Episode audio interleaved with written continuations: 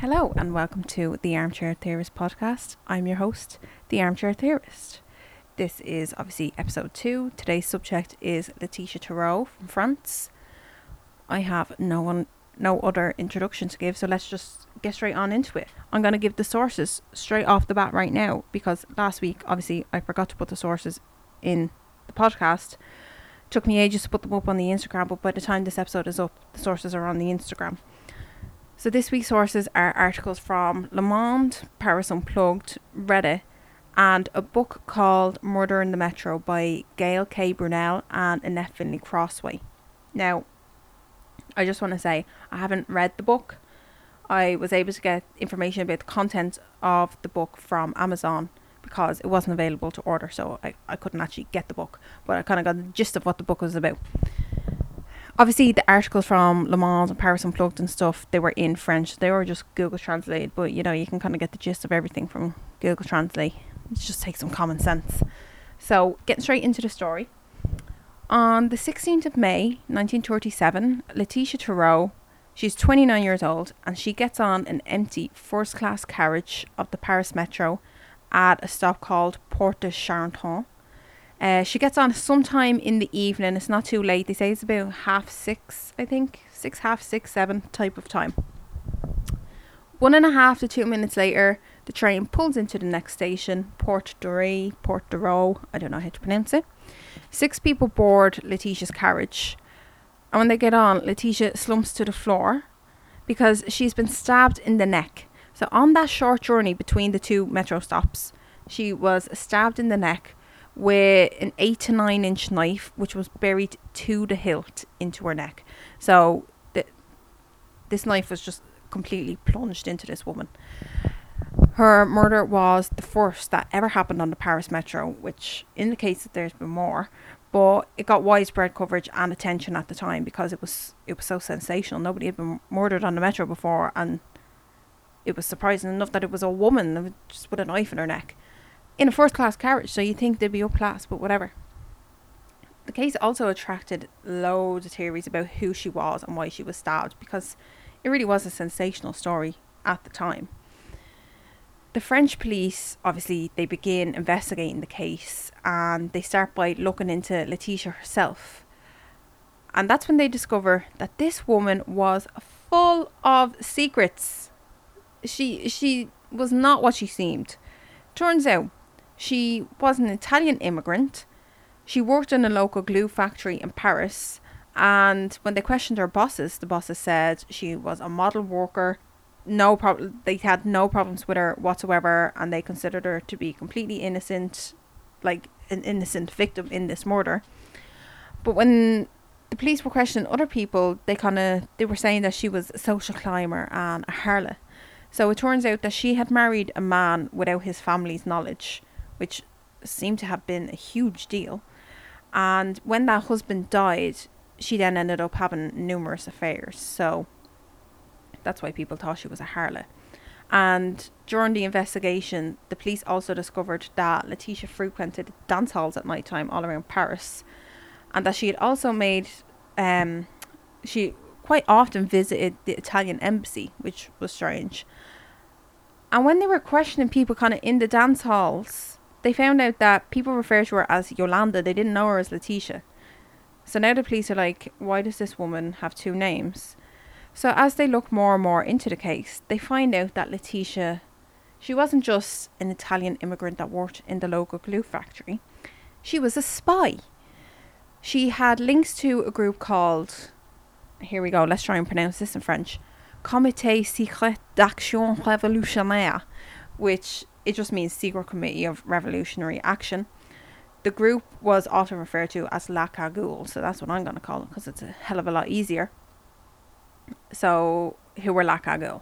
They were a fascist, anti-communist terror group that were kicking around France from 1935 until 1941. So we obviously have to remember and think about the fact that it's 1937 in France. This is the interwar years. Things are heating up in Europe. World War II is starting in 2 years' time. So it's a very tense time and place. La Cagoule's goal was to overthrow the Third French Republic, and they wanted to establish a regime which would be allied with Italy and Mussolini. Because, you know, he's such a great guy, and why wouldn't you want to be allied with him? They saw communism and left-wing ideologies to be a major threat, so that's why they really wanted to overthrow the French government, even though they weren't even communists, but anyway. And because La Cagoule felt they had such a backing from the right, and because they kind of had Italy behind them, that it was fine for them to just go and commit violent acts, like setting off bombs and assassinating people left, right and centre all over France in an attempt to reach their goals. You know, they thought that was the way. It obviously wasn't, because they didn't end up doing it, but whatever. So back to Laetitia. What was the actual story with this woman? Why is she a spy? What's going on there? So information about her kind of varies from article to article, so it's really hard to piece together exactly what her deal was and who she was and who she was actually working for. But the main theory kind of going around is that her murderer was somebody from La Cagoule who was sent to assassinate her because she had infiltrated La Cagoule by seducing one of his leaders and head arms dealers. She seduced him and was getting information about the group and their activities, and then passing all that information on to the French police. Now, the blurb thingy information content section on Amazon for the Murder in the Metro book brings up that Laetitia had links also with the Italian Secret Service, and that she was in cahoots with them as well as the French police, which I don't fully understand, because surely the Italian Secret Service wouldn't be happy with her ratting on La Cagoule, because the Italian Secret Service and La Cagoule would have the same goals. So I'm not really sure how that ties in together, but again, I couldn't get the book to read it, so it could go into that more and actually explain that. So get the book and read it if you want to know more about that. So back to the investigation.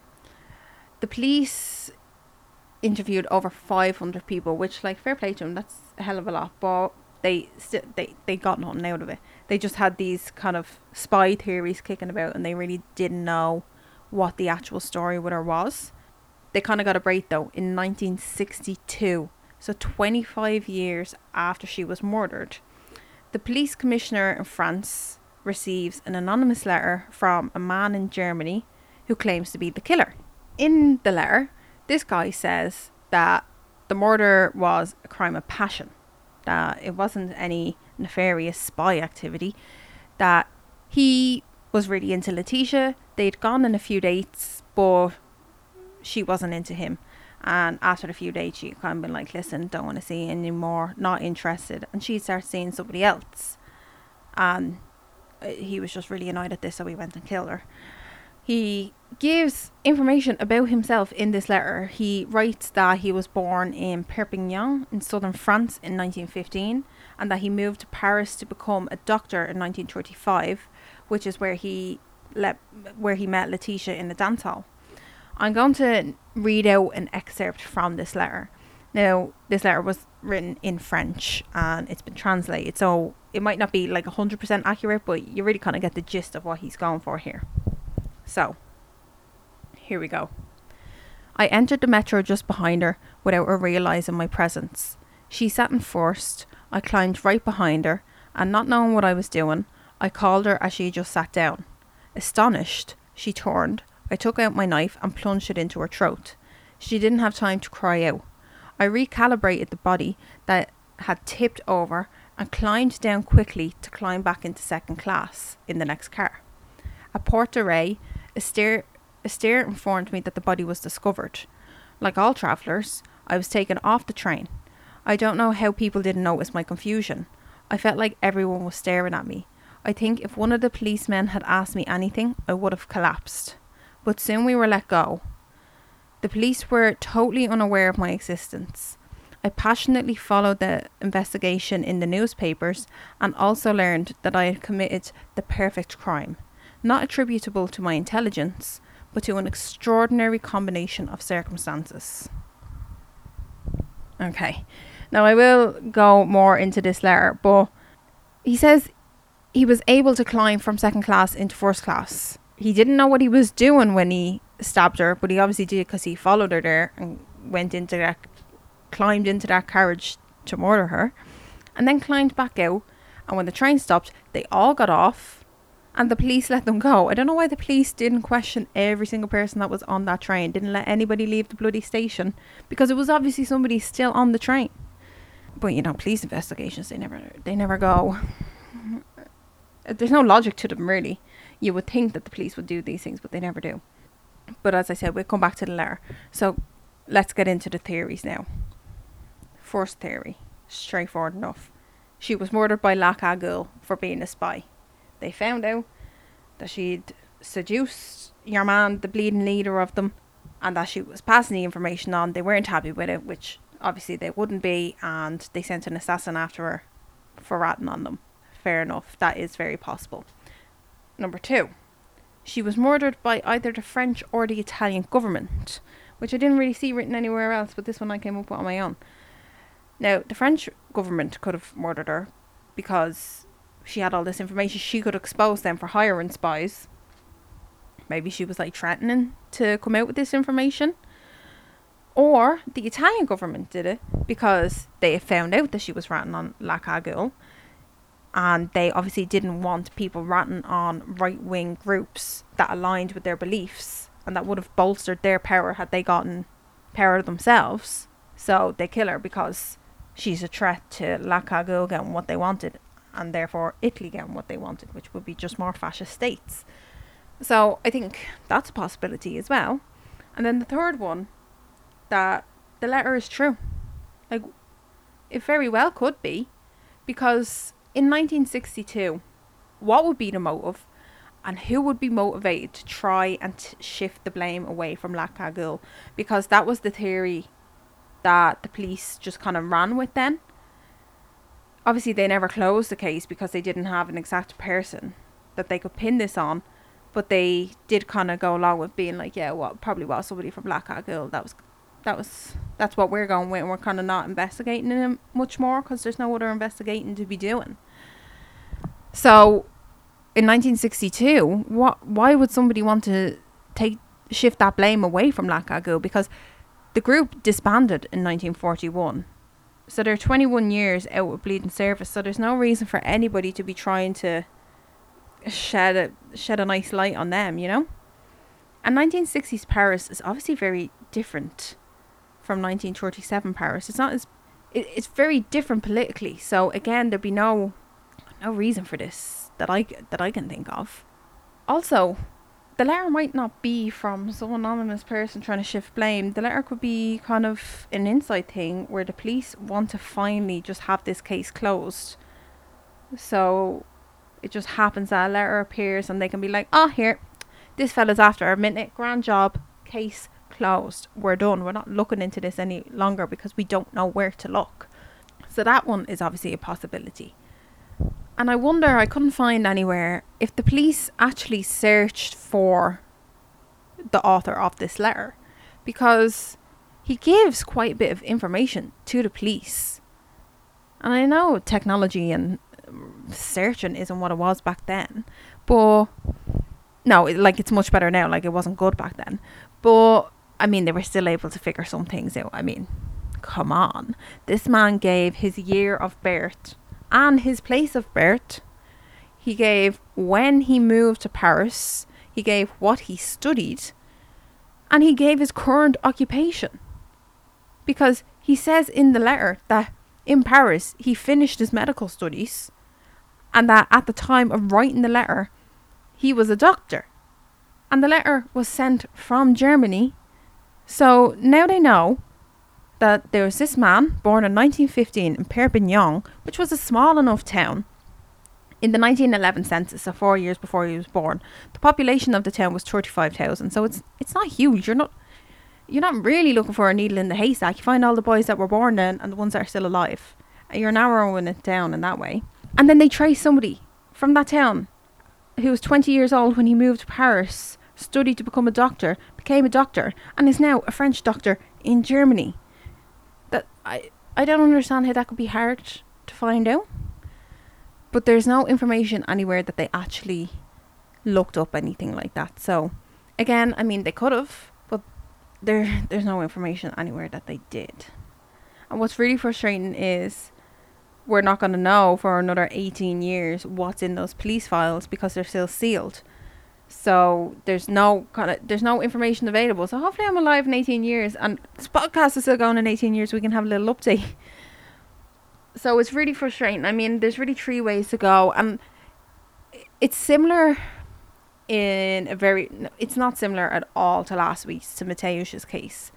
But where I was saying last week that, you know, Mateusz could have been involved with something that nobody else kind of knew about. Nobody else really knew that this woman was a spy until the police start looking into it. People aren't what they seem. This woman certainly wasn't. And even though she wasn't what they seemed and they tried to figure out what she was, they never fully figured it out because there was no set. It was only theories. They knew she was a spy, but they didn't know ultimately who she worked for. They didn't know if she actually worked for the French state or if she actually worked for the Italian state and was duping the French state while also duping La Cagoule. So again, this woman still kind of remains a mystery and nobody knows what this woman's life was and why she would give a different name. If she was in the same town and she was talking, she seemed to have this circle that she socialised in, where some of them knew her as Laetitia and some of them knew her as Yolanda.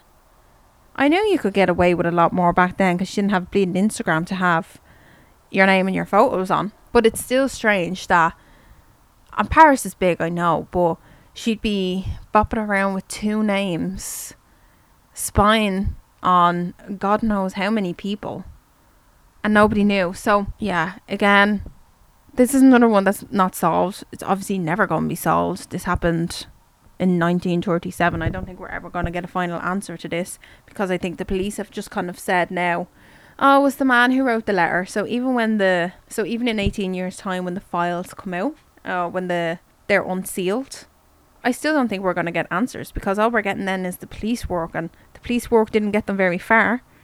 So how are we going to get any further with it once we know what's in those files? So that was this week's episode. It was a short one this week, but that was all the information I had, and I still thought it was really interesting because when I started reading about the case, I was like, oh my god, a woman was murdered, and then it turns out she was a spy that was murdered. So that was a nice little twist, I think. So yeah, that's it. Again, follow and message on the Instagram page, Armchair Theorist Pod. Would love suggestions, obviously, going forward. Again, I have like the next couple. I think the next two are actually from the same country, but I have them kind of ready to go, or I have them written out, ready to record, ready to go. And then after that, I'm gonna obviously need subjects, so it would be nice to get some input there, so you can send us a message on that, get information on the thing. The podcast is now available on Apple Podcasts. Had to wait a few days for that to become available, but that's there now. So yeah, thanks for listening. Bye.